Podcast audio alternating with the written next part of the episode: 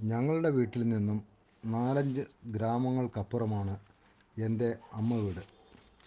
വർഷം തോറും സ്കൂൾ അവധിക്കാലത്ത് ഒരാഴ്ചയോളം കളിച്ചുല്ലസിക്കാനായി അമ്മ വീട്ടിൽ പോയി താമസിക്കാറുണ്ട്. പതിവനുസരിച്ച് ഒൻപതാം ക്ലാസ്സിൽ പഠിക്കുന്ന കാലത്ത് അമ്മ വീട്ടിലെ താമസത്തിനിടയിൽ ദ ബൈബിൾ എന്ന സിനിമ കൊച്ചിയിലെ സൈന തിയേറ്ററിൽ നടക്കുന്നുണ്ടെന്ന വിവരം പത്രത്തിലെ വലിയ പരസ്യത്തിലൂടെ ഞാൻ അറിഞ്ഞു. കർത്താവായ യേശുവിനെക്കുറിച്ചുള്ള ഈ സിനിമ ഏതു വിധേനയും കാണണമെന്നുള്ള ആഗ്രഹം എന്റെ മനസ്സിൽ ഉദിച്ചു. ഇതിനുള്ള അനുവാദമോ പണമോ അമ്മ വീട്ടിൽ നിന്നും ലഭിക്കുവാൻ ഒരു സാധ്യതയുമില്ലെന്ന് എനിക്കറിയാമായിരുന്നു. ഒരാഴ്ചത്തെ താമസത്തിന് ശേഷം ഒരു നാൾ രാവിലെ കാപ്പുകൂടിയും കഴിഞ്ഞ് യാത്ര പറഞ്ഞ് ഞാൻ ഇറങ്ങി സിനിമ കാണുവാൻ ഉറപ്പിച്ചു. കയ്യിലുള്ള നാണയത്തുട്ടുകൾ എണ്ണി നോക്കി. കാര്യമായിട്ടൊന്നുമില്ല.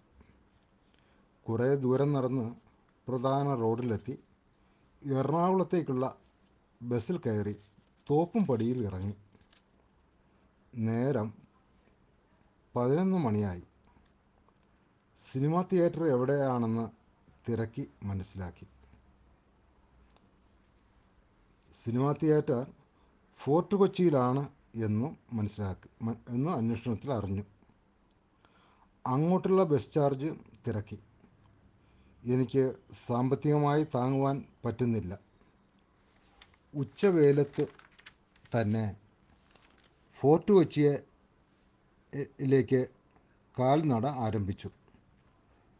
വിശപ്പും ദാഹവും കഠിനമായി അലട്ടുന്നുണ്ടായിരുന്നു. മാറ്റിനിക്ക് കയറത്തക്ക രീതിയിൽ നടപ്പ് വേഗതയിലാക്കി. തിയേറ്ററിന്റെ മുൻവശം എത്തിയപ്പോൾ മാറ്റിനി തുടങ്ങി ടിക്കറ്റും ക്ലോസ് ചെയ്തിരുന്നു. അടുത്ത ഫസ്റ്റ് ഷോയാണ്. അത് ആറു മണിക്കേ ഉള്ളൂ എന്നും മനസ്സിലാക്കി. ക്ഷീണം കൊണ്ട് വലഞ്ഞ് അടുത്തുള്ള ഒരു പീഡിയത്തിണ്ണയിൽ കിടന്ന് ഞാൻ ഉറങ്ങിപ്പോയി. വൈകുന്നേരം അഞ്ച് മണിയോടെ ഞാൻ ഉണർന്നപ്പോൾ നാട്ടുകാരെല്ലാം ചുറ്റും കൂടി നിൽക്കുന്നതാണ് കാണുവാൻ സാധിച്ചത്. ഈ അനാഥ പയ്യനെന്തിനെക്കുറിച്ച് അറിയുവാൻ അവർ വളരെ തൽപരരായിരുന്നു. ഒരു ദയാലു എനിക്ക് കടയിൽ നിന്നും ഒരു സോഡ വാങ്ങിച്ചു തന്നു. തുടർന്ന് ക്ഷീണിതമായ സ്വരത്തിൽ എന്റെ എന്റെ അവസ്ഥ അവരെ പറഞ്ഞു മനസ്സിലാക്കിയപ്പോൾ അവർ ആശ്വാസത്തോടെ പിരിഞ്ഞുപോയി. ആറു മണിക്ക് തന്നെ ഏറ്റവും മുൻപിലത്തെ സീറ്റിലേക്ക് എഴുപത് പൈസ കൊടുത്ത് ടിക്കറ്റ് എടുത്തു. സിനിമ തുടങ്ങി.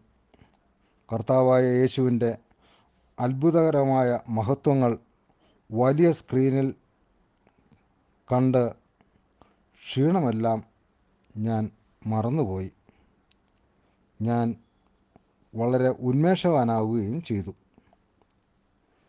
സിനിമയിലെ ഭാഷയൊന്നും എനിക്ക് മനസ്സിലായില്ലെങ്കിലും കാഴ്ചകൾ അമ്പരപ്പിക്കുന്നതായിരുന്നു. രാത്രിയിൽ ഒൻപത് മണിയോടെ സിനിമ കഴിഞ്ഞു. കാൽനടയായി തോപ്പുംപടിയെ ലക്ഷ്യമാക്കി വേഗത്തിൽ യാത്ര തുടർന്നു. പത്തര മണിയോടെ തോപ്പുംപടിയിലെത്തി. വീണ്ടും കയ്യിൽ കയ്യിലുള്ള നാണയത്തുട്ടുകൾ എണ്ണി നോക്കി. വളരെ പരിമിതം. കാത്തു നിന്നപ്പോൾ ആലപ്പുഴയിലേക്കുള്ള ഒരു ബസ് വന്നു അതിൽ കയറിപ്പറ്റി. എന്റെ കയ്യിൽ ബാക്കിയുണ്ടായിരുന്ന നാണയത്തുട്ടുകൾ കണ്ടക്ടറെ ഏൽപ്പിച്ചു. ഈ കാശ് കൊണ്ട് എവിടെ എത്തുമോ അവിടേക്കുള്ള ടിക്കറ്റ് തരുവാൻ കനിവ് തേടിയുള്ള സ്വരത്തിൽ പറഞ്ഞു. തുടർന്ന് എനിക്ക് കുത്തിയതോട് വരെയുള്ള ടിക്കറ്റ് തന്നു. രാത്രി പതിനൊന്നരയോടെ കുത്തിയതോടിൽ ഇറങ്ങി. അപ്പോഴാണ് എനിക്ക് അവിടെ നിന്നും അഞ്ച് കിലോമീറ്റർ അകലെയുള്ള കുഞ്ഞമ്മയെ ഓർമ്മ വന്നത്. വീണ്ടും കാൽനടയായി യാത്ര തുടർന്നു. വെളുപ്പിന് രണ്ട് മണിയോടെ കുഞ്ഞമ്മയുടെ വീട്ടിൽ മുട്ടി വിളിച്ചു. തുടർച്ചയായി മുട്ടി വിളിച്ചപ്പോൾ കുഞ്ഞമ്മയും കൊച്ചപ്പനും കത്തിച്ച മണ്ണെണ്ണ വിളക്കുമായി കഥക് തുറന്ന് പുറത്തേക്ക് വന്നു. അന്താളിച്ച മുഖഭാവത്തോ മുഖഭാവത്തോടെ എന്നെ സ്വീകരിച്ചു. നിനക്ക് വിശക്കുന്നോ? എന്ന് കുഞ്ഞമ്മ ചോദിച്ചെങ്കിലും എന്റെ ഉത്തരം മൗനമായിരുന്നു.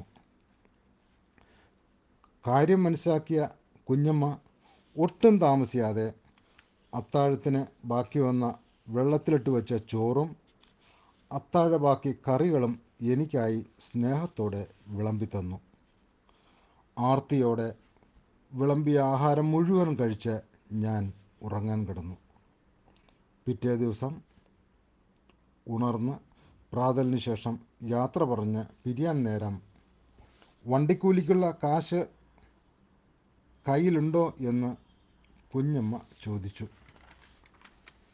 വണ്ടിക്കൂലിയെല്ലാം എന്റെ കയ്യിൽ ഉണ്ടെന്ന് മറുപടി പറഞ്ഞുവെങ്കിലും വിശ്വാസം വരാതെ ഒരു എട്ടണത്തുട്ട് എന്റെ പോക്കറ്റിലിട്ട് തന്നു. സ്വർണനിധി പോലെ പോക്കറ്റിലുള്ള എട്ടണക്കാശുമായി സിനിമയിൽ കണ്ട യേശുവിന്റെ അത്ഭുത സിദ്ധികൾ ഉറ്റവരുമായി പങ്കിടുവാൻ വീടിനെ ലക്ഷ്യമാക്കി ഞാൻ ഇറങ്ങി.